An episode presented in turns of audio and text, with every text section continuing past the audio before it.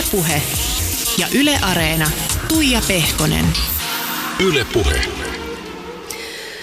Terveisiä Helsingin talvipuutarhasta. Täällä ollaan ja sain vieraakseni Anna Puun.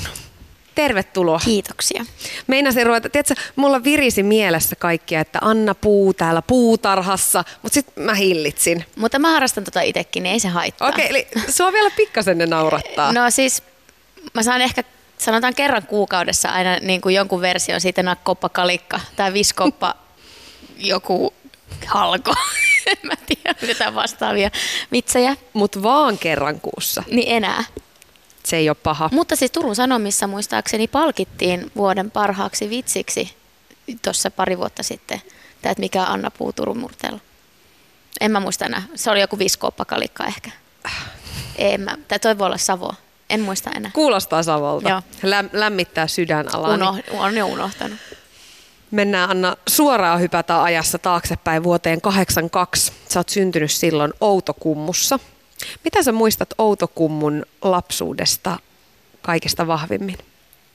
No mehän asuttiin siellä tosi monta vuotta, joten mä muistan sieltä hirmu paljon asioita. Öö, muistan kaikki talot, missä me ollaan asuttu. Sitten, sitten tota, muistan, me asuttiin Alavin katu 17. Mä muutettiin sinne sinä kesänä ennen kuin mä aloitin koulun. Ja se oli meidän oma, niin kuin, oma, ensimmäinen oma kotitalo. Ja se oli vaalean sininen. Ai että. Millaista siellä oli kasvaa ja, ka, niin, kasvaa ja leikkiä ja olla? No varmaan aika samanlaista kuin missä tahansa tuommoisessa pienessä kaupungissa. Ahistiko sua se pikkupaikkakunnan taakka vai, vai oot, ootko sä ylpeä Ai pienenä lapsena? No eipä juuri. Silleen, että, että mennään kavereiden kanssa hyppää twistiin ja pelataan kirkonrottaa jossain. Et ehkä se oli enemmän sitä, että, että kun kaikki, kaikkien vanhemmat tunsi kaikkien vanhemmat, niin sitä sit sai liikkua myös aika vapaasti ja, ja ei ollut sille niin suurta huolta, kun nythän mä olisin aivan, silleen, aivan paniikissa, jos mä en tietäisi, missä mun lapsi viilettää. Niin ajat oli toiset. Ajat oli toiset ja sitten on pieni paikkakunta. Siinä on aina omat etunsa. Oliko se sulle jotenkin aina kuitenkin selvää, että sä haluut sieltä isompiin ympyröihin? Oli, aina. Ja mä en tiedä, johtuuko se siitä, että mun vanhemmat ei ole sieltä itse kotoisin. Että ö, he on molemmat ö, Vaasasta. Tai mun äiti nyt on asunut eri, eri kaupungeissa, mutta isä on Vaasasta ja, ja sitten he on, he on tavannut Vaasassa mun, mun vanhemmat ja sitten opiskellut Turussa ja sitten muuttanut mun isän työn perässä Outokumpuun. Et sekin varmaan oli yksi syy. Plus sitten, että silloin kun mä olin kolmevuotias, niin me muutettiin vuodeksi Kanadaan. Mm. Ja mun sisko on syntynyt siellä. Että et näki jo hyvin pienenä niin kuin muuallekin kuin sinne Outokumpuun. Niin, sen lisäksi, että te olette siis perheen kanssa asunut välillä myös ulkomailla, niin sä oot itekseenkin asunut sit myöhemmin Espanjassa. Niin mitä tuommoinen ulkomailla asuminen, minkälaisia jälkiä se on jättänyt tai mitä se on opettanut? Mä en ole nimittäin ikinä kokenut sitä itse. Ja mm. mua jotenkin harmittaa, että miksi se joskus vaihto-oppilasvuonna lähtenyt. Ja... Niin mua harmittaa se, että mä en lähtenyt enemmän tai pidemmäksi aikaa. Että mä oon jotenkin ehkä jotenkin aina ollut liikaa kiinni jossain poikaystävissä tai muissa. Niin sitten joku jotenkin lähtenyt vaikka pidemmäksi aikaa. Mm.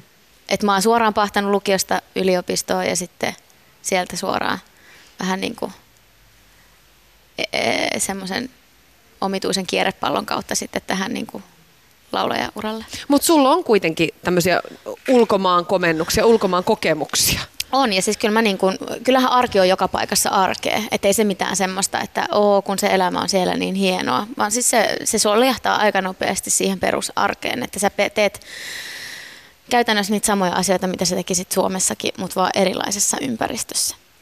Ja ehkä se on, että varsinkin kun on pienestä asti saanut nähdä erilaisia paikkoja, erilaisia kulttuureita, niin kyllähän se avaa näkökulmaa maailmankatsomukseen. Minkälaiseen arvomaailmaan sut ylipäätään kasvatettiin? Mitä, mitä sieltä kotoa on jäänyt sellaista esimerkiksi, mitä sä omalle tyttärelle haluat sit siirtää? Ää, mun, äiti sai, mun äitillä on tosi pitkät hermot, mutta se mistä se sai kilarit oli se, että sille valehdeltiin. Ja mä oon samanlainen, mä huomaan. Mä aivan kiekoilla, jos mä saan mun lapsen kiinni valehtelemisesta. Ja, ja tota, mm, mun isä on taas sit ollut semmoinen semmoinen tyyppi, joka, jota ei niinku kiinnosta yhtään, että, että jos, jos perusteltiin, että miksi mä en saa, kun noikin saa, niin se semmoinen, että ei mitään merkitystä. Mm. Aivan sama. Että keskity siihen omaan tekemiseen. Et, et, niin kuin, mä en välitä siitä, että mitä, mitä, miten muut tässä ympärillä tekee. Mulla on tärkeintä se, että mitä tässä nyt tapahtuu ja mitä, mitä niin kuin teille ja meidän elämässä tapahtuu.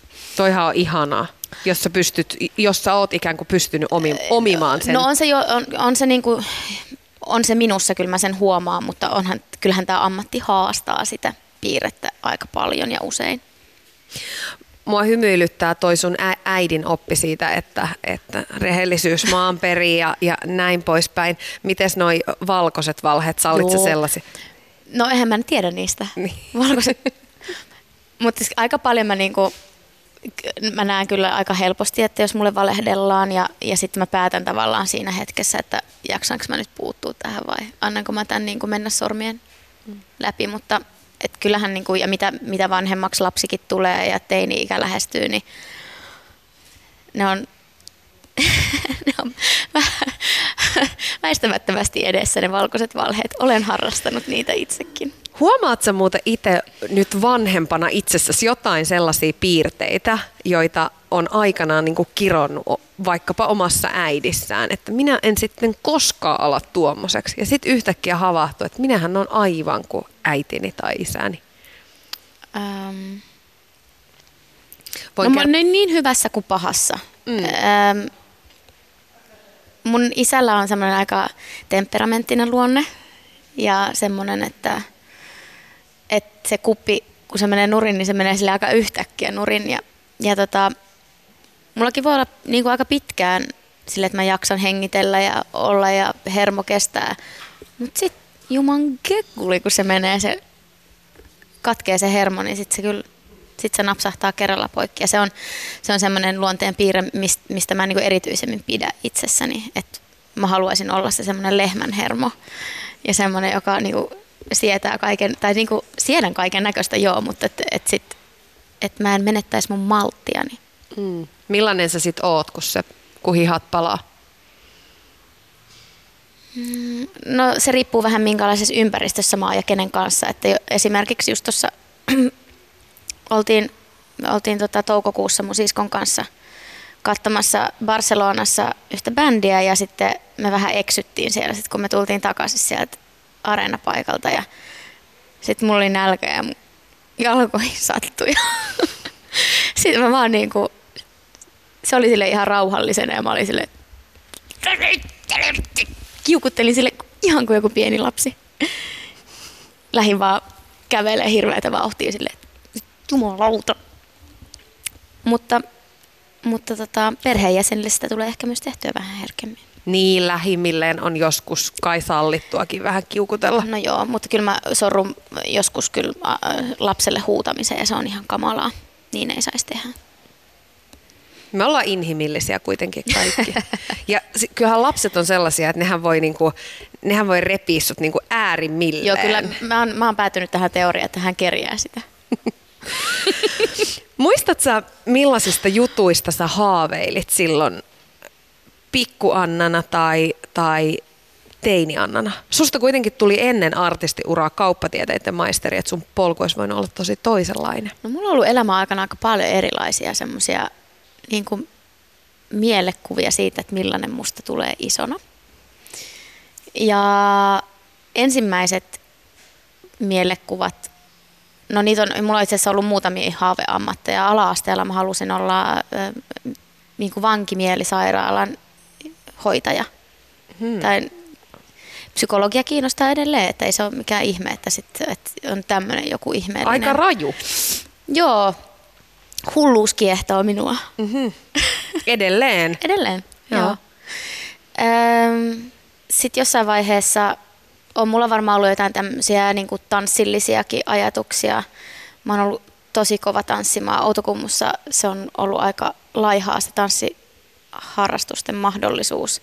Että kyllä mä oon siellä sitten käynyt ne kaikki tan- tanhut ja oikeasti tanhut. Mulla on ollut supikkaat. Mm. Mäkin olen siis Ja- tanhunnut ja- pienenä. Ja. Ja, ja niin kuin kaikki... Iisalmessa. No, niin, että et, tota, mm, sitten myöhemmin yläasteella ja lukiossa mä harrastin siellä modernia jatstanssia, kun siellä oli sitten tämmöinen tanssilinja ammattikorkeakoulussa ja siellä oli sit, tuli paljon tanssijoita kaupunkiin, niin sitten he piti siellä tuntia. Mut, ja sitten kuviksen opettaja musta piti kanssa jossain vaiheessa tulla. Mä olin kova maalaamaan ja taiteilemaan, ottaa valokuvia. Ja mä olin semmoinen niin hyvinkin perinteinen tämmöinen taiteilija runotyttö silloin, kun mä olin ne, niin kuin teini-ikäinen. Mikä susta piti tulla silloin, kun sä menit kauppikseen? Uh, no siis tämä koko idea lähti siitä, että, että Outokummussa lukiossa sinne tuli entisiä oppilaita kertomaan omasta opinahjostaan ja, ja näin poispäin. Sinne tuli semmoinen hirveän särmän näköinen mimmi, jotenkin semmoisessa tosi fiksuissa niin kuin vaatteissa. Ja se oli Helsingin kauppakorkeakoulusta ja, ja se sitten kertoi omasta opiskelustaan siellä. Mä ajattelin, että toi on mun juttu. ja tota, ehkä siinä kiehtoi kaikista eniten se, että et, et siellä oli niin paljon erilaisia vaihtoehtoja. Mulla on aina ollut vähän semmoinen, että ei, en mä tiedä mikä musta tulee. Et mulla on niinku tietynlaisia jotain niinku ajatuksia siitä, että okei, ehkä tuommoista asiaa kohti. Mutta ei, ei ole ollut varsinaisesti mitään semmoista suurta kutsumusta mihinkään. Ja, ja tota, sitten mä ilmoitin vaan mun äitille, että mä aion mennä tota, kauppakorkeakouluun ja mä pyrin niin kuin jakkupukulinjalle.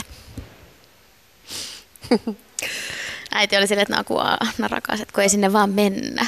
Että sinne pitää niin kuin ihan silleen hakea ja lukea. Mm, kyllä mä menen.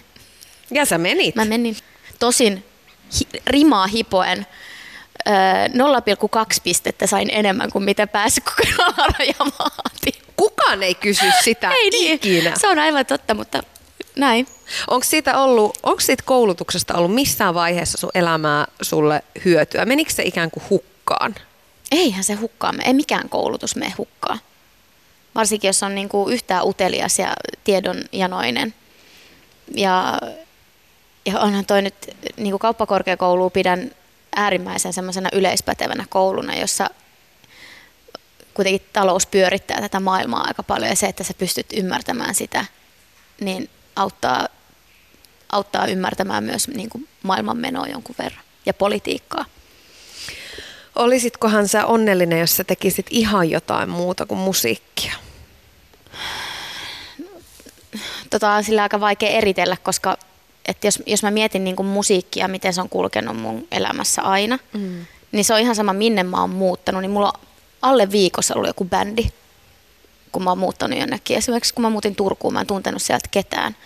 Ja ensimmäisen viikon jossa opiskelubile, opiskelijabileissä me istuttiin puoli neljältä aamuyöllä osuuspankin kulmalla ulkona ja soitettiin kitaraa ja laulettiin ja sitten me muodostettiin bändi, jonka kanssa me keikkailtiin sitten koko meidän opiskeluaika. Ja sitten taas yläasteella ja lukiossa yhtä lailla meillä oli oma treenikämppää, me, me, niin siis ihan soit, me harrastettiin soittamista. Ja, mutta en mä vaan koskaan ajatellut, että siitä tulee mun ammatti. Mm. Se on vaan, se on vaan semmoinen, niin kuin, mitä mä rakastan kaikista eniten. Et en mä varmaan olisi onnellinen, jos se ei olisi mun elämässä ollenkaan. Tai siis mä en näe edes semmoista niin kuin mahdollisuutta. Se tuntuu hassulta, että se yhtäkkiä olisi niin kuin hävinnyt. No ootko sä nyt onnellinen? Ää, suurimmaksi osaksi joo. Mutta eihän, eihän kukaan ihminen ole koko ajan onnellinen. Mm. Mutta mä voin sanoa olevani onnellinen ihminen noin niin kuin yleisesti ja onnekas. Pidän itseni onnekkaana ihmisenä.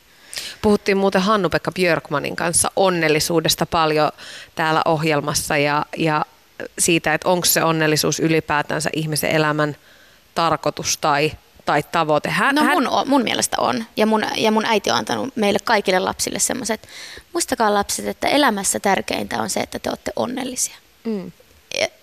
Ja Jotkut voi ajatella sitä, että se onnellisuus on silleen tois, että se on sivutuote, mm. mutta mut tämmöisen niin kuin elämän opin oon saanut, joten mä niin kuin vähän niin kuin uskon siihen myös. Mutta en mä sitä tavoittele silleen, että, että on olemassa joku konkreettinen asia nimeltä onnellisuus, vaan se koostuu pienistä asioista. Mitä vaikka olisi sellaiset hetket? Öö, hyvä aamiainen auringonpaisteessa, ihana makunen kahvi, se voi joo, mitä vaan. Sitten tulee vaan semmoisia niin kuin, ah, se, kun tulee semmoinen ah, olo. Sä oot Anna kertonut vähän tähän liittyen, että, että sä oot tämmöinen patoaja ihminen, että, että sun on pitänyt opetella sitä huolista puhumista aika, mm. aika aktiivisesti. Ö, onko se semmoinen perinteinen suomalainen tämmöinen niin pärjäämisen mentaliteetti vai mist, mistä se tulee? Se tulee meillä, tai siis mulla se tulee ihan kotoa.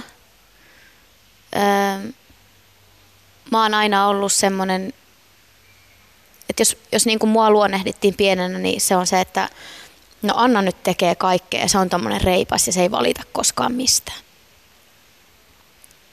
Ja sitten se, se perusajatus on myös ollutkin, että, että turhasta ei pidä valittaa. Että et niin kuin nurinat sikseen ja teet vaan et vaikka meil, ja, ja vaikka meillä on tosi avoin perhe ja puhutaan asiat suoraan, niin silti niistä niin kuin vaikeimmista asioista ei puhu, ole puhuttu. Ja sieltähän sä opit sen sun käyttäytymisen mallin. Se semmoinen, niin että asioista sit on vaikeampi ehkä ruveta puhumaan. Onko toi ollut sulle taakka tai ootko oppinut siitä eroon? No ei se, mä en ehkä koe, että se on ollut taakka, mutta se on aiheuttanut sen, että mä no, olen noudattanut elämässäni tietyn näköistä kaavaa.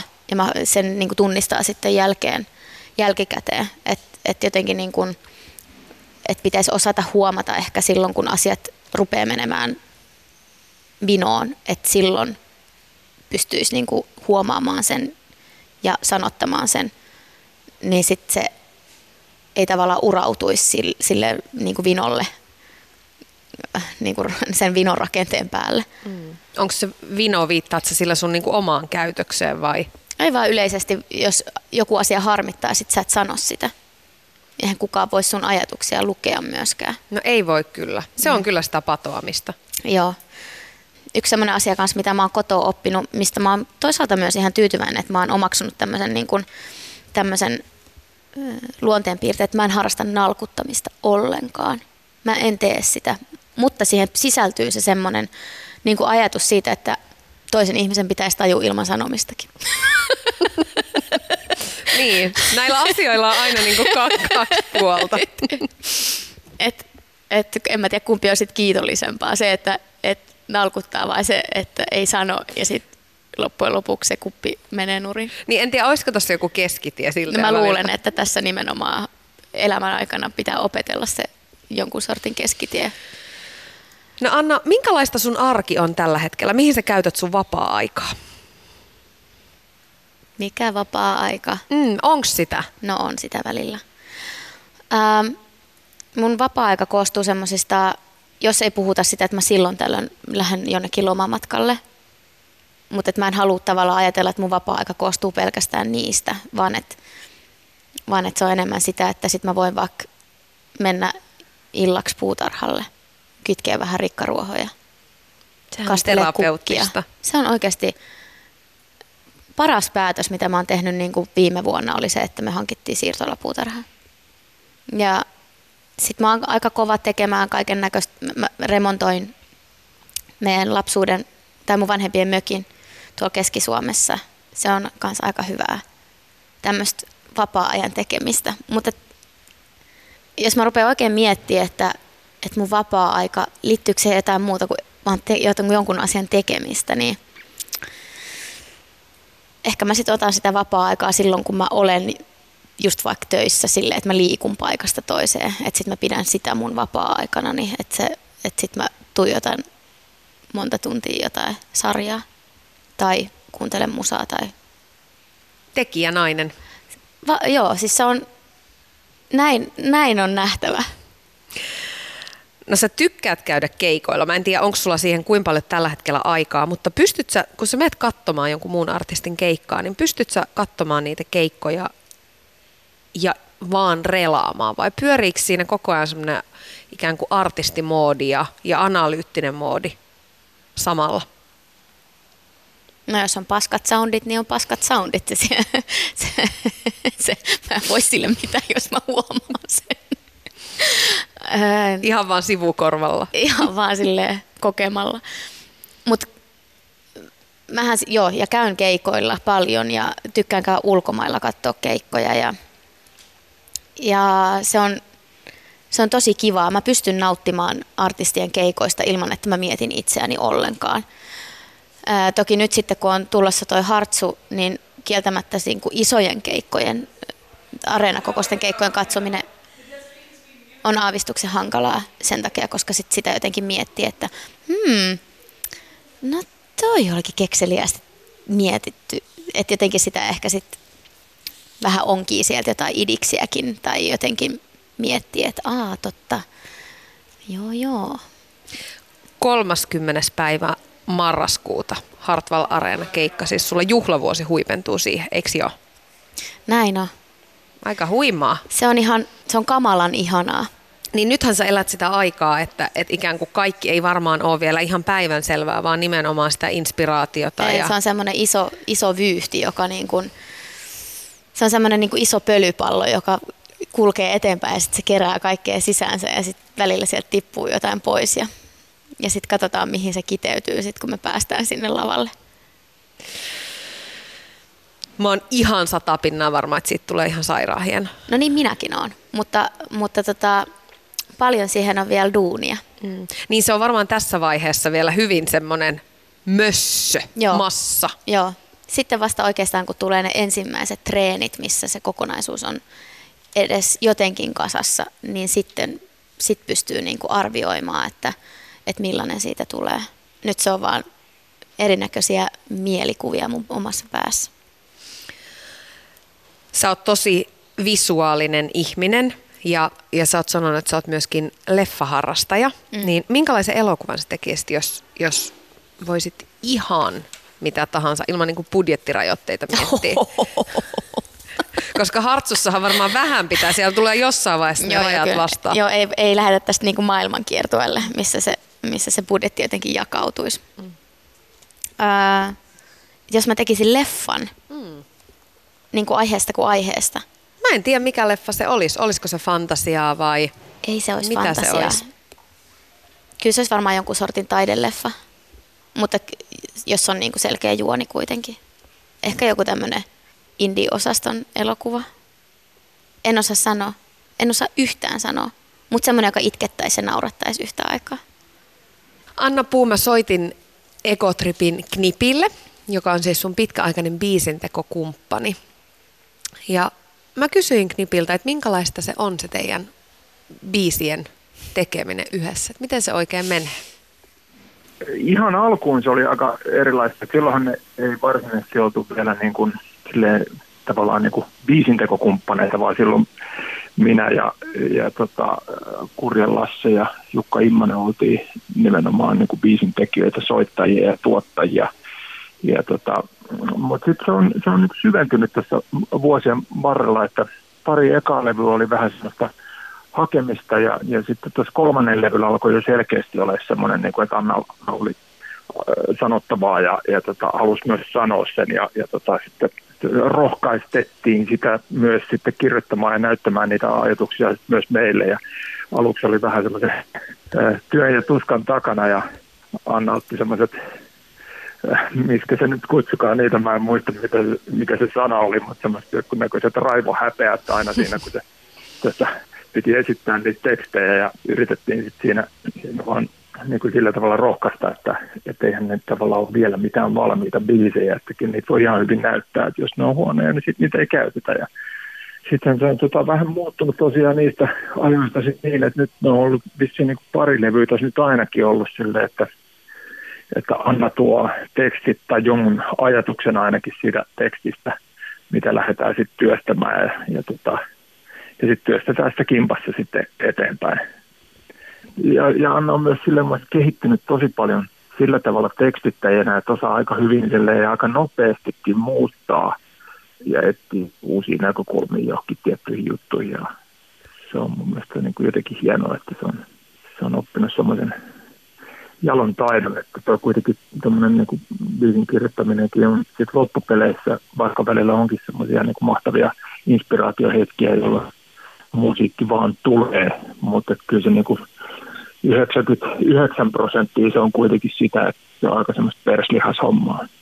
Onko tässä nyt ollut kyse sellaisena artistina kasvamisesta tai, tai sellaisesta artistiksi kasvamisesta vai, vai itsevarmuuden lisääntymisestä vai mistä vuosien saatossa? No varmasti vähän kaikkea musta tuntuu, että, että on ehkä enemmänkin, ehkä kaikista niitä niin kuin nimenomaan semmoista niin kuin artistina kasvamista. Siinä voi olla myös se, että tämä on aina ollut mun mielestä aika hyvä ja semmoinen kannustava tiimi. Mä ainakin itse, itse kokenut sen niin, että, tota, että siinä on ollut tavallaan hyvä myös kasvaa ja, ja kehittyä. Annasta on tulossa myöskin kirja ensi syksyllä. Se kertoo siitä, että minkälaista se on ollut se se artistiksi kasvaminen ikään kuin nollasta. Ja, ja sitten tietysti tässä vielä se aspekti, että kaiken aikaa yleisön ja kameroiden edessä, niin miten sä Knipinä, minkälainen tuo Annan matka on sun näkökulmasta ollut ja, ja mitkä asiat sitä on kaikista vahvimmin määrittäneet? Ehkä ensimmäinen sana, mikä tulee mieleen, on semmoinen tietynlainen niin kuin kunnianhimo kehittyä. Ja, ja nimenomaan ehkä semmoinen määrätietoisuus siinä, että mihin suuntaan ollaan tai halutaan olla menossa. Että alkuun oli aika usein silleen, että, että, että piti välillä niin kuin silleen, niin kuin pistää stop, koska Anna oli aika selkeät näkemykset, mitä se ei halunnut tehdä. Ja, ja tota, sitten piti sanoa, että mitä sä haluat tehdä. Ja sitten lähteä sitä kautta niin kuin aina rakentamaan sitä. Mutta mun mielestä niin kuin, että vaikka niitä hetkiä on silleen ollut, mutta kyllä niin kuin, ehkä näin jälkikäteen ajateltuna, niin silloin on ollut kyllä aika semmoinen niin määrätietoinen ote, vaikka se vaikka välillä vaikuttaa siltä, kun sen kanssa juttelee, että se on semmoinen, semmoinen tavallaan, no, ihana skopoltsi. Tota, mutta se, siinä on kuitenkin taustalla, siinä on niin kuin paljon ajatusta ja, ja, tota, ja semmoista niin kuin, tietynlaista niin kuin tahtoa mennä eteenpäin. Yle Puhe. Siinä kuultiin Anna Puu siis Egot, Egotripin knipiä minkälaiset on noin raivohäpeät, joista hän tuossa mainitsi? Sä taisit tunnistaa. Joo, kyllä sen. mä tunnistin itseni ihan niin kuin tyystin hänen sanomisistaan. Toki me ollaan tässä kymmenen vuotta, herranen aika kymmenen vuotta, yli, siis kymmenen ja puoli vuotta tehty mm. yhdessä töitä. Kyllä siinä, siinä oppii paljon. Oppii siinä kuule tuntemaan aika hyvin. Ää, no se on vähän sama kuin jos, joku, jos sä harrastaisit vaikka, en tiedä, kirjoitatko päiväkirjaa? Onko se no, koskaan no, kirjoittanut päiväkirjaa? No itse asiassa mä kyllä kirjoittelen aika paljon, joo. joo. Et jos sä joutuisit yhtäkkiä ni, niitä näyttää ihmisille, joo, niin sillä, sellaiselta se tuntuu. Hmm. Koska mä en osaa kirjoittaa mitään muuta kuin henkilökohtaisia tekstejä. Mä en osaa. Mies meni kauppaan ja osti sieltä muroja. Ei. Vaan sit mä, sit, Joo, tota sit, pitäisi ehkä vähän vielä hioa. niin, eikö tämä ollut valmis? Mutta et, et, et, et, et vaikka mä niinku esimerkiksi arvostan ihan suuresti Springsteenin sanotuksia ja, ja niin kuin sitä hänen tarinankerrontaansa, niin mä, mä en osaa sitä, sitä semmoista niin kuin ulkopuolelta katsomisen niin kuin taitoa, että et toki nekin mun biisit on aina, ne on aina niin kuin ulkopuolisen silmästä kirjoitettuja, mutta ne on, niin kuin, ne on henkilökohtaisia aina jollain tavalla niin kuin viittaa mun omaan elämään ja mun ympärillä oleviin ihmisiin. Rakkaudestahan ne aika paljon on. Niin, mutta ei kaikki. Tosi, no 99 prosenttia, mutta, mutta ei kaikki. ja ja tota, se on vaikeaa sit, kun joutuu tämmöinen ihminen, joka ei ehkä tykkää sit niistä vaikeista asioista puhua ääneen, niin sit, kun sä oot kirjoittanut sen sanan, ne, sen, sen, niin kun ne sanat paperille, jossa sä ensimmäistä kertaa joudut ääneen lausumaan se, että mä en ole onnellinen tässä tilanteessa, missä mä oon. Niin on, se on aika karua. Se on, se on tosi jotenkin, sitä pelkää jo etukäteen ihan hirveästi. Miten sitten, kun ne biisit läväytetään niin kuin koko Suomen kuuluville? Ei se enää silloin ole niin paha, koska se on, sit mä oon tehnyt, siitä on jo tullut laulu, jolloin mä pystyn vähän ulkoistamaan siitä itseäni. Mutta silloin kun se on pelkkä teksti, niin se on vaan pelkkä teksti. Se on, se on, niinku, se, on se mun sielun tuote silloin. Se on sua. Ja, se, ja sitä, se, ja se on karu niin kuin tavallaan, että siinä ei ole sitä hienostelua siinä ympärillä vielä ollenkaan. Miten sä itse ajattelet sen, tuossa vähän, vähän puhuttiin Knipin kanssa siitä, että miten sä oot kasvanut ton matkan aikana, ton kymmenen vuoden aikana, kun, kun sä oot ollut julkisuuden valokeilassa ja artistina, niin miten sä itse ajattelet, että ne kamerat ja yleisö on vaikuttanut siihen sun omaan kehityskaareen? Sä olisit varmaan aika eri tyyppi nyt, jos tätä kaikkea ei olisi tapahtunut. Niin.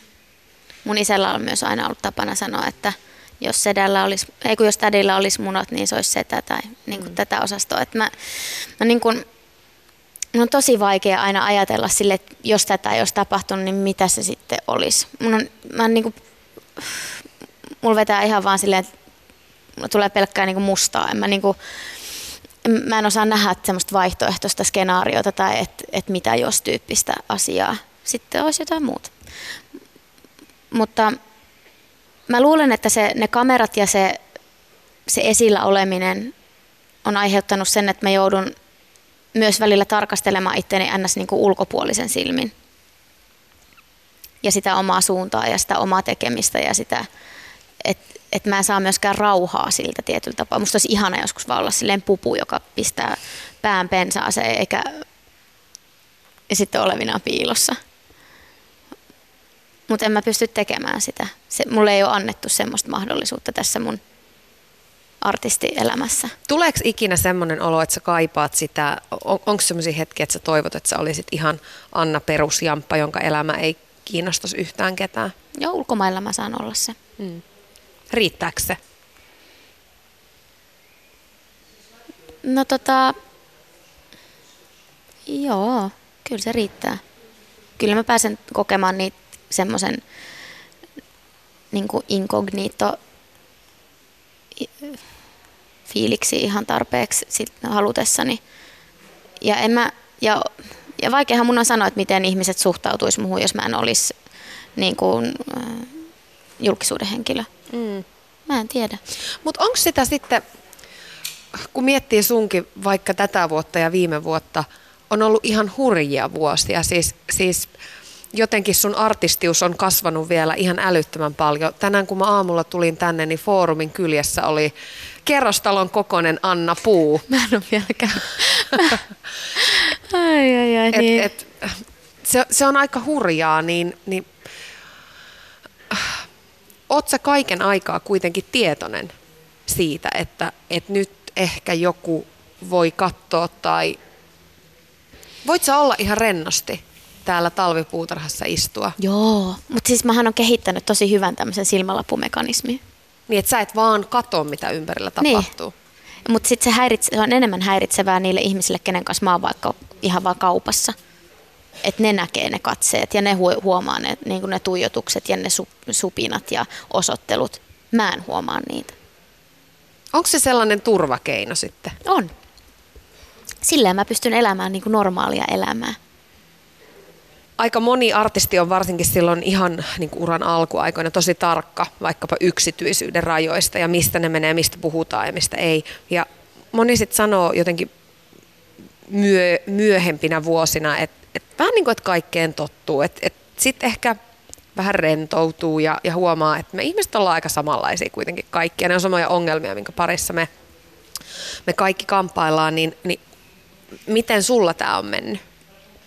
No joo, toi pitää paikkaansa, että kyllä sitä niin kuin rentoutuu ja, ja tota, toki myös tulee aika paljon selkeämmiksi ne omat rajat, mitä, mitä enemmän vuosia tulee plakkariin tässä ammatissa ja sitä oppii tietyistä asioista, että mitä kannattaa sanoa ja mitä ei kannata sanoa ja, ja että mikä on liikaa ja mikä on liian vähän ja, ja näin poispäin. Ja Oletko rentoutunut se julkisuuden ja niiden, ehkä, ehkä myös niiden omien rajojen suhteen? Kyllä mä tiedostan sen ja huomaan sen kyllä, että kun omista joistakin vähän vaikeammistakin ja kipeämmistäkin asioista, jos niistä sitten sanoo, niin, niin, niin silloin erityisesti huomaa sen, että me ihmiset ollaan kaikki samanlaisia ja meillä on samanlaiset ongelmat. Mut se, mutta se ongelma, mitä, mitä niillä ihmisillä, jotka ei ole julkisuuden silmässä, mitä heillä ei ole, on se, että, että he eivät saa osaksensa semmoista arvosteluryöppyä silloin, kun he kertoo jostain omasta niin kuin, ää, kipeästä asiasta. Et se on tavallaan niin kuin voimavara niille ihmisille, jotka on kokenut samoja asioita kuin sinä, ja, ja sitten iskuvälinen niille, jotka haluaa satuttaa sinua sille. Mm. Ja sitten sä tavallaan niin teet sen päätöksen niin kuin punniten näitä kahta asiaa. Kumpi on, kumpi, kumpi on niin kuin se, mitä sä, että jaksatko sä sillä hetkellä esimerkiksi ottaa vastaan niitä iskuja. Koska jos ei ole niin voimavaroja siihen, niin sitten, sitten ei, sitten se ei ole hirveän fiksua asettaa itseensä sillä tavalla alttiiksi. Minkälaiset hetket tai vaiheet sun uralla on ollut kaikista haastavimpia tai kasvattavimpia? Koska sehän, se ei tosiaan mene aina niin, että silloin kun ulospäin näyttää, että nyt menee lujaa, niin ne omat henkilökohtaisen elämän asiat tai ongelmat tai oman pään sisäiset vaiheet ei välttämättä kulje yhtään niin kuin samaa matkaa. No itse asiassa ne kulkee varmaan aika just niin kuin eri suuntiin. Mä luulen, että mitä enemmän sä annat itsestäsi sille yleisölle, niin sitä vähemmän sun lähipiirisusta saa ja sitä enemmän saat stressaantunut ja sulla on vähemmän aikaa kenellekään niille ihmisille ja niille tekijöille, jotka oikeasti maadottaa sua. Ja se olisi jotenkin niin kuin ehkä se balanssin löytäminen se kaikista tärkeintä. Se kaikista tärkein asia. Et, et, se on esimerkiksi yksi syy, kun mä teen, mä oon tehnyt nyt Voisee kolme kautta. Ja ensimmäisen kauden aikana mä tein sekä ohjelmaa että keikkoja että vielä uutta levyä. Ja, ja sitten tietenkin aina kaikkea tilkettä siihen niin kuin sivuun. Kaiken maailmaa, no tiedät kyllä, ei se ole pelkästään aina se, mitä ulkopuolelle näkyy, vaan siellä on kaikkea muutakin. Niin, niin kyllä mä niin kuin opin sen ensimmäisen, mun oman ensimmäisen kauden aikana, että et okei, jollakin riittää voimavarat tähän, mutta mulla ei. Ja sillä seurauksella, että, että, että minä, joka viihdyn paljon ihmisten seurassa ja tykkään jutella ja, ja olen sosiaalinen, niin mä rupesin vihaamaan ihmisiä. Ja mä en halunnut mennä mihinkään. En vastannut puhelimeen, kun äiti soitti, koska en jaksanut. En vaan jaksanut puhua hänen kanssaan puhelimessa. En nähnyt oikeastaan ollenkaan mun ystäviä. En jaksanut olla hirveästi osana meidän tosi ihanaa niin kuin WhatsApp-keskustelurinkiä. Ja en vaan, oli vaan silleen, että nyt ei jaksa. Että sitten joka kerta tavallaan menee lavalle silleen, että, että siellä antaa ne viimeisetkin rippeet siitä omasta energiastaan. Ja toki sieltä aina saa jotain, mutta ei, ei niin paljon, että sit se olisi auttanut jaksamaan niin kuin siihen, että, että ylläpitää sitä semmoista, sitä niin kuin millainen mä perusluontaisesti olen. Opettiko se sulle sun omat rajat?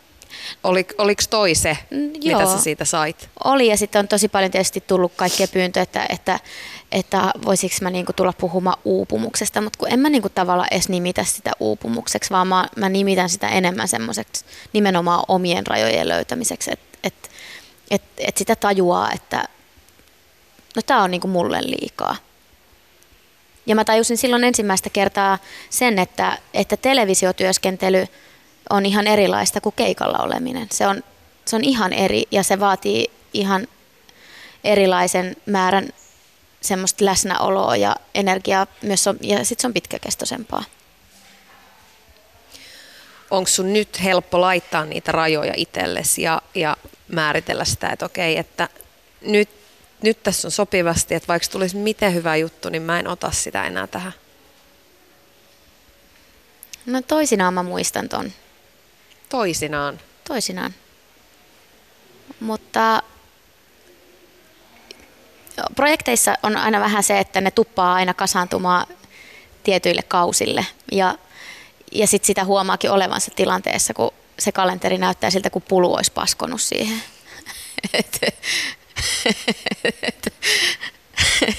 Onko sulla paper, paperikalenteri vai minkälainen? No, no, no, nykyään enää puhelin. Ja mä oon aivan hukassa, jos mulla ei ole sitä. Et jos mä en ole jotain sinne merkinnyt, niin mä unohdan takuu varmasti. Kalenterin orja. Täysin. Ähm, Mutta ja sitten on niitä on niit kausia, kun mä herään joka aamu siihen, että mulla niinku tulee semmoinen kuristuksen tunne, että ai niin sekin asia hoitamatta, ai niin sekin. Äh, äh, äh. Ja sitten sit vetää tämmöisen hyperventilaatiotila ja sitten on vaan silleen, että okei. Ei auta muu kuin ruveta tekemään. Osa... Se on ainut asia, mikä auttaa. Osaatko pyytää apua ja delegoida? No osaan, ja mulla on paljon luotettavia ihmisiä, kelle, kelle mä pystyn niinku, äh, delegoimaan asioita ja eri, eri niinku osa-alueissa. Mutta sitten päivän päätteeksi ne kaikki narut on kuitenkin mun käsissä, koska ne on minuun liittyviä asioita ja ne on niinku mun, mun tuotoksia, joihin mun pitää, niinku, jotka mun pitää allekirjoittaa. Mm. Et esimerkiksi en mä voisi ikimaailmassakaan kuvitella, että joku muu tekee mun somesisältöä. Ikinä. Tuohon artistina olemiseen kuuluu niin paljon kaikkea muutakin kuin se musiikki ja se levyjen teko ja keikkailu. Mm. Sä oot tosiaan Voice of Finland tuomarina, sua ollaan nähty telkkarissa ja sit on some ja, ja ka- kaikki tämä. Niin mitä kaikkea se artistius sun mielestä nykyään on? No se on just kaikkea. Et me ollaan itsemme me hoidetaan niin kuin tavallaan myös itsemme markkinointi. Sitten on toki levyyhtiöt, jotka hoitaa niin kuin haastattelut ja ton puolen, mutta, mutta se semmoinen niin day-to-day markkinointi on se, mikä oletetaan artistin itse hoitavan. Ja jotkut on tosi aktiivisia sen kanssa. Joillekin se on pakkopullaa. Itse on ehkä siitä jostain välimaastosta. Et, et, mä tarvin aina jonkun asian, joka jotenkin ehkä inspiroi mua tai joka hauskuttaa mua, että no tälle, tämmöisen jutun mä voisin kirjoittaa. Mutta mä en tykkää siitä, jos mulla tulee semmoinen olo, että mä oon pakotettu tekemään jotain. Et esimerkiksi, enkä mä tiedä, tämä on varmaan tosi typerää, mutta et esimerkiksi mä jätin jossain vaiheessa snap, snapin kokonaan pois, koska mä koin, että mä en mä jaksa koko ajan olla saatavilla. Tulkaa katsoa keikkoja. Mikä, miksi mun tarvii viihdyttää? Miksi mun tarvii koko ajan viihdyttää ihmisiä, kun ei mun oikeasti tarvi? Anna, mä soitin myöskin toisen puhelun etukäteen. Mä soitin Kurjen Lasselle. Lasu Pettersson. Hän on myöskin sun ystävä, on ollut siis sun tuottajana. Teette tiiviisti töitä yhdessä biisien kanssa. Ja, ja asutaan ihan lähekkäin. Sekin vielä, mm. eli lähestulkoon naapureita. Niin mä kysyin häneltä, että, että nyt kun sun debyyttilevyn julkaisusta on kulunut kymmenen vuotta, niin minkälaisena hän sun uraa kuvailisi? Se on ollut ihan huikea kymmenen vuoden matka, kun ajattelee että mistä se silloin aikanaan alkoi. Mä muistan, kun Anna oli mukana Idolsista ja oli vielä sitä aikaa, kun Idolsilla tuntui olevan vielä jonkun verran merkitystä levyrintamallakin, koska se oli vähän suht tuore ja semmoinen vielä jonkinasteinen ilmiö toi koko televisioformaatti. Ja Annalla oli siellä poikkeuksellisesti siinä ohjelmassa semmoisia lauloja, jotka ei ole ehkä isolle yleisölle niin tunnettuja, mutta sitten meille musadikkareille sitäkin tunnetumpia. Esimerkiksi just jotain Death Cap for Cutie, mä muistan silloin, kun laulin sitten Death Cap for Cutien biisin, niin Egotripin Knipi laittoi mulle viestin, että tuolle meidän pitäisi tehdä biisi. Mä laitin ehdottomasti ja kun Idol sitten päättyi, niin tota, Sonin, Sonilta, eli levyyhtiöltä, joka saina silloin nämä Idols-artistit, kysyttiin sitten mua tuottajaksi Anna levylle. Mulla olisi just aika kiire ja mä tiesin, että noi tehdään aika lyhyellä ajalla. Mä sanoin, että jos mahdollista, että me tehdään Jukka Immosen kanssa tuo levy yhdessä tuotetaan, niin sitten me ehditään tekemään. Siitä tulee varmasti paras mahdollinen. Ja sitten tähän tiimiin luontevasti päätyi vielä Knipi, jonka kanssa meillä on sitten taas pitkä historia. Paitsi Crispies bändikavereilla, niin mä oon ollut tuottamassa egotrippilevyjä aikana useampia.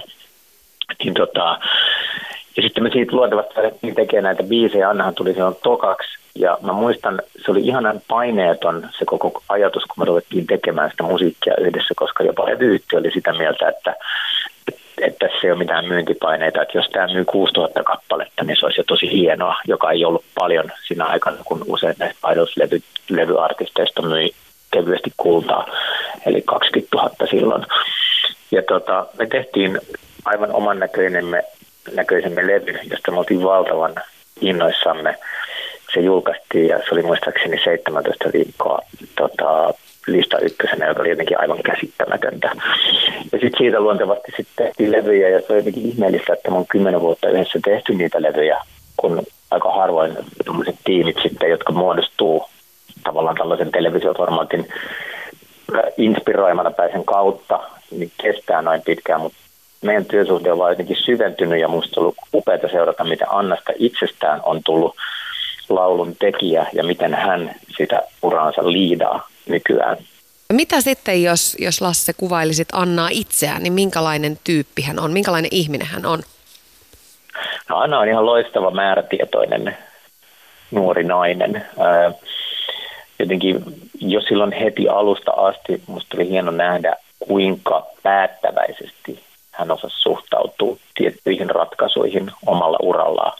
Oli kyse sitten jostain isosta lehtihaastattelusta, kieltäytymisestä, koska meillä oli studiosessio, tai siitä, että hän vahvasti oli sitä mieltä, että joku biisi oli hyvä tai huono ja teksti sitä tai tätä. Ja se määrätietoisuus musta on näkynyt koko ajan, että Anna on jotenkin aina tajunnut mun mielestä sen, että loppupeleissä tuollainen artistinen ura, että vaikka siinä olisi ketään ympärillä, niin se vastuu on aina kuitenkin artistilla viedä sitä eteenpäin ja pitää huolta. Yle Puhe. Siinä kuultiin Anna Puu siis Kurjen Lasse ja olette pitkään pitkään tehnyt yhdessä jo biisejä ja hän kuvaili sua hyvin määrätietoiseksi, niin kuinka pitkälle sä itse asetat sun tavoitteita? Miten pitkälle sä suunnittelet tai mietit? No itse asiassa mä oon nyt ensimmäistä kertaa elämässäni tehnyt suunnitelman, joka ylettyy pidemmäksi kuin vuodeksi. Mulla on, mulla on olemassa tällä hetkellä semmoinen kolmen vuoden aikajana, jonka mä oon itselleni piirtänyt. Ja tää on ihan uutta mulle. Et sikäli nyt mä oon määrätietoisempi kuin mitä mä olin vaikka kymmenen vuotta sitten, jolloin elin vähän silleen niin kuin levy ja kiertua kerrallaan. Nyt mä oon ehkä saavuttanut semmoisen tietynlaisen vapauden siihen, että mä voin, että se on mahdollista, että mä teen tämmöisen kolmen vuoden niin kuin aikajanan. Mutta se on hauskaa, koska Knipi ja Lasse molemmat käyttää sanaa määrätietoinen. Kyllä. Ja joo, Varmaan joo, koska mä, on aika, mä tykkään ideoimisesta ja, ja se, että kun me aloitetaan vaikka uuden levyn tekeminen, niin mulla on joku selkeä ajatus siitä. Ja, ja tota, et sikälikin määrätietoinen, mutta mm, niin. Jos miet... se on tosi vaikea tiedä, katsoa itseänsä sille ulkopuolisen silmän. Niin, no mutta näin he sut niin. näkee. Jos mennään sun uran alkuhetkiin. Idols oli siis 2008 Joo. ja kakkossia kisassa oli se, joka nosti tietenkin tunnetuksi ihmiseksi niin kuin kansankeskuudessa ja artistiksi. Mutta mikä sulle itselle on semmoinen hetki, että susta tuli artisti? Se on mennyt ehkä vaiheittain. Kyllä mulla on ollut silloin heti ekasta omasta bändikeikasta asti semmoinen olo, että että me tehdään jotain tosi, niin kuin, että, että mulla on semmoinen olo, että mä olen artisti, koska ne oli mun omi, ne oli kuitenkin silleen niin kuin mun kappaleita, ihan sama kuka ne oli tehnyt, mutta mä oon ollut siellä studiossa niin kuin tavallaan synnyttämässä niitä yhtä lailla. Niin, niin kyllä mä koin jo silloin olevani artisti, mutta mutta mä pelaan aika paljon semmoisten niin kuin oman pääsisäisten mielikuvien kanssa ja ne on myös mun pahin vihollinen aina toisinaan. Mm, mutta mä oon kuitenkin, mun, mun tausta on se, että mä oon tosi iso musadikkari. Mä, oon, niin kun, mä harrastan musiikkia, mä kuuntelen sitä aktiivisesti ja mä tiedän siitä hyvin paljon. Ja, ja tota, mun suuria esikuvia on ollut aina semmoiset tyypit, sekä naiset että miehet, jotka on itsekin ollut tekijöitä. Ja mua jotenkin niin kuin heti alusta asti mua jotenkin ei hävettänyt, mutta jotenkin musta tuntuu jotenkin väärältä, että mä en, että mä en, niin en, mä, en mä koskaan harjoitellut mitään biisin tekemistä, vaikka mä osasin soittaa ja laulaa, mutta se, se tuntui semmoiselta niin kuin asialta, että toi on semmoinen, mitä mä haluan joskus tehdä. Et sikäli se on ehkä ollut semmoinen ensimmäinen selkeä päämäärä, mitä, mä on, mitä kohti mä oon tavoitellut, mutta, mutta mä ajattelin myös jo silloin, että se ei ole mikään itseisarvo sille, että, että, että jos se ei tunnu luontevalta, niin sitten ei pidä pakottaa. Sitten se jossain vaiheessa tuli niin selkeänä semmoisena asiana, että, että, mun, että nyt, mulla on, nyt mulla on sanottavaa. Nyt mä tiedän, mitä mä haluan Sä et kertoo. enää palaisi muiden tekemiin biiseihin. En. Tai siis se olisi tosi vaikeeta. Ja no mä voin kertoa kohta tarinan tästä, kun mulle kerran ehdotettiin, kun mä olin jumissa yhden tekstin kanssa, että mitäs sit, no pitäisikö pyytää muualta apua, niin se on kun ovet läiskäs kiinni. se oli ihan hävytöntä, että edes kehtaa ehdottaa tuollaista. Ne ei ollut raivohäpeät, ne oli raivot vaan. se oli se semmoinen niin kuin, kyseenalaistatko sitä, että minä en osaisi. Vaikka toinen on vaan yrittänyt auttaa. Nimenomaan. mutta, ähm, mutta kyllä ne varmaan se isoin semmoinen ehkä taiteilijuushetki tai semmoinen artisti niin kuin hetki on ollut se, kun mä kuuntelin Toskaanassa, me oltiin lähetty mun perheen kanssa lomalle, vuokrattiin talo sieltä – ja mä istuin siellä pyykkituvassa, pimeä, pimeässä pyykkituvassa kylmällä ää, marmorilattialla tai mikä joku kivilattialla ja kuuntelin Rakkaudella Anna Puu-albumin masteria. Mä vaan niinku siis, se, se, niinku se, se niinku fiilis siitä, että mä, että mä ajattelin, että mä oon tehnyt tämän. Se oli, se oli eka levy, minkä mä olin sanottanut itse alusta loppuun asti. Ja se oli, se oli mulle niin semmoinen, että vihdoinkin, niin kuin, vihdoinkin tämä on mun, niin kuin tämä tapahtuu. Tai että, että,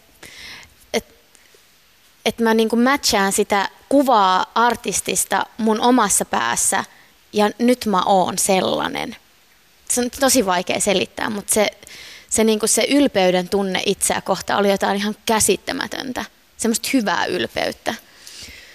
Miten nyt kun sä kuuntelet sun alkuaikojen levyjä tai, tai vanhoja biisejä tai muuta, sä oot kuitenkin muuttunut artistina aika paljon, varsinkin viimeisen levyn myötä, niin kuunteletko sä, kuunteletko sä niitä silleen lempeydellä ja rakkaudella, että et, aa, että et tol, tollanen mä olin silloin, vai oot, sä itsellesi ankara ja, ja en mä, mä en ole vanhalle, äh, niin kuin mä en ole menneisyydelle ankara ollenkaan, mä oon enemmän ankara niin kuin aina sillä hetkellä. Mä oon itseni pahin ruoskia, mutta, mutta jo, mä ehkä enemmän kuuntelen niitä levyjä silleen, en niinkään, että no onpas sulosta ja köpöstä, vaan mä enemmän kuulen sieltä sen, että niin, tämä on se estetiikka, mistä mä tykkäsin silloin. Ja tämä on se estetiikka, mitä, mitä mä niin kuin, vaikka sillä hetkellä suurkulutin vaikka musiikissa eniten. Että sieltä kuuluu aina se. Ja ihan yhtä lailla, että jos sanotaan, että, että mä oon artistina muuttunut niin kuin edellisen levyn myötä erityisesti, niin siellä nyt sitten vaan kuuluu ne, mitä, mikä tällä hetkellä on suurkulutuksessa. No, sä oot puhunut paljon myöskin tämmöisten tärkeiden arvojen puolesta, esimerkiksi tasa-arvoasioiden ja yhdenvertaisuusasioiden puolesta, niin miten sä sen näet, että onko se, onko se oikeus tai onko se jopa velvollisuus, että sä artistina ja julkisuuden henkilönä otat kantaa tämmöisiin yhteiskunnallisiin asioihin? No mä pidän sitä semmoisena asiana, että mulla on mahdollisuus vaikuttaa ihmisten mielipiteisiin. Se on se en voi sanoa, että se on velvollisuus, mutta jos kokee jonkun asian itsellensä tärkeäksi, niin, niin silloin se on. Millaisista asioista sä oot tämän hetken Suomessa tai maailmassa eniten huolissasi, mitä sä haluaisit muuttaa? Uh. Ai, iso so, kysymys. So, somekäyttäytymistä, se on ehkä semmoinen, tai se, mä, mua pelottaa se, että, että se tapa, miten ihmiset käyttäytyy sosiaalisessa mediassa, kun ne pääsee kasvottomasti tavallaan kommentoimaan mm, asioita, niin mua pelottaa se, että se alkaa näkyä myös meidän niin kuin face-to-face käyttäytymisessä, että meiltä häviää kaikki kunnioitus toisia ihmisiä kohtaan ja hyvät käytöstavat. Se on, se on mun mielestä se on, se on pelottavaa. Ihmisiä pelottaa selkeästi. Ihmisillä menee, vaikka siis tilastojen mukaan meillä menee paremmin kuin koskaan, niin silti, silti mä en tiedä, mä en tiedä mikä, mikä meitä pelottaa niin paljon, että se aiheuttaa sen, että me ollaan niin ilkeitä toisillemme. Tilastot ei aina kerro ihan koko totuutta. No ei ne kerrokaan, eikä, ja Suomesta sanotaan, että me ollaan Suom- maailman onnellisin maa, mutta että sekin on niin kuin, millä mittareilla sitä sitten mitataan. Hmm. Mm. Huolettaako sua some siitä näkökulmasta, että sä oot it- itsekin nuoren tytön äiti? No joo, myös se. Mä tosin en päästä häntä mihinkään, mihinkään sosiaalisen median pariin, että mä oon kyllä vähän, vähän tota, ää, ylivarovainen ton asian kanssa. Että mä noudatan aika paljon niitä ikärajoja, mitä siellä annetaan ja sen pistän kaiken vastuun tavallaan niille. Sysäät. Joo, mä sysään sinne, niin kuin, että siinä lukee K12. Natkana häpenen, kun sä täytät 12. No mitä kun sit kun tolla ja tollakin kaverilla on ihan sama. niin se on heidän vanhempien vastuulla ja sinä olet minun vastuulla. Mutta uh, mä jotenkin ajattelen sosiaalista mediaa niin, että, että se ei ole hirveän vanha vielä. Ja kaikki tämmöisiä ilmiöitä pitää ajatella sille, että kun ne olisi nollavuotiaana syntyneitä lapsia – kuinka, niin kuin, kuinka vanha sosiaalinen, kuinka vanha väline esimerkiksi joku Facebook on tai Instagram tai Twitter, niin Ei se kovin- vähän niin kuin käyttäytyy sen mukaisesti kuin minkä ikäisiä ne on. Hyvä vertaus, hei. Joo. Et, et mä niinku, mulla on toivoa siihen, että me opitaan vielä käyttäytymään siellä silleen, miten niinku hyvien käytöstapojen mukaan kuuluu käyttäytyä. Et ei, se ole, ei se ole mikään oksennus niinku, areena. Se, se ei ole tehty sitä varten. Tai että, en mä tiedä. Me ollaan keskustellut tästä tosi paljon eri artistikollegoiden kanssa, että et, sosiaalinen media aiheuttaa sen, että kohta kukaan ei enää uskalla sanoa yhtään mitään ilman, että saa hirveän niin kuin, paskaraivon päällensä. Ja kuten sanoin silloin aikaisemmin, että, että jos sulla ei sit, sillä hetkellä ole niitä voimavaroja ottaa sitä vastaan, niin sitten sä valitset niin kuin olevasi hiljaa. Toivotaan, että me opitaan elämään täällä. Anna Niin, Puu, niin kiitos. minäkin. Si- Sinäkin ja minäkin.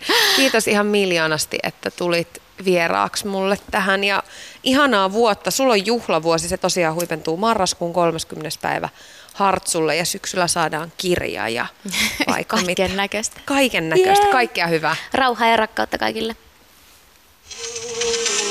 Ylepuhe ja Yle Areena. Tuija Pehkonen. Yle Puhe.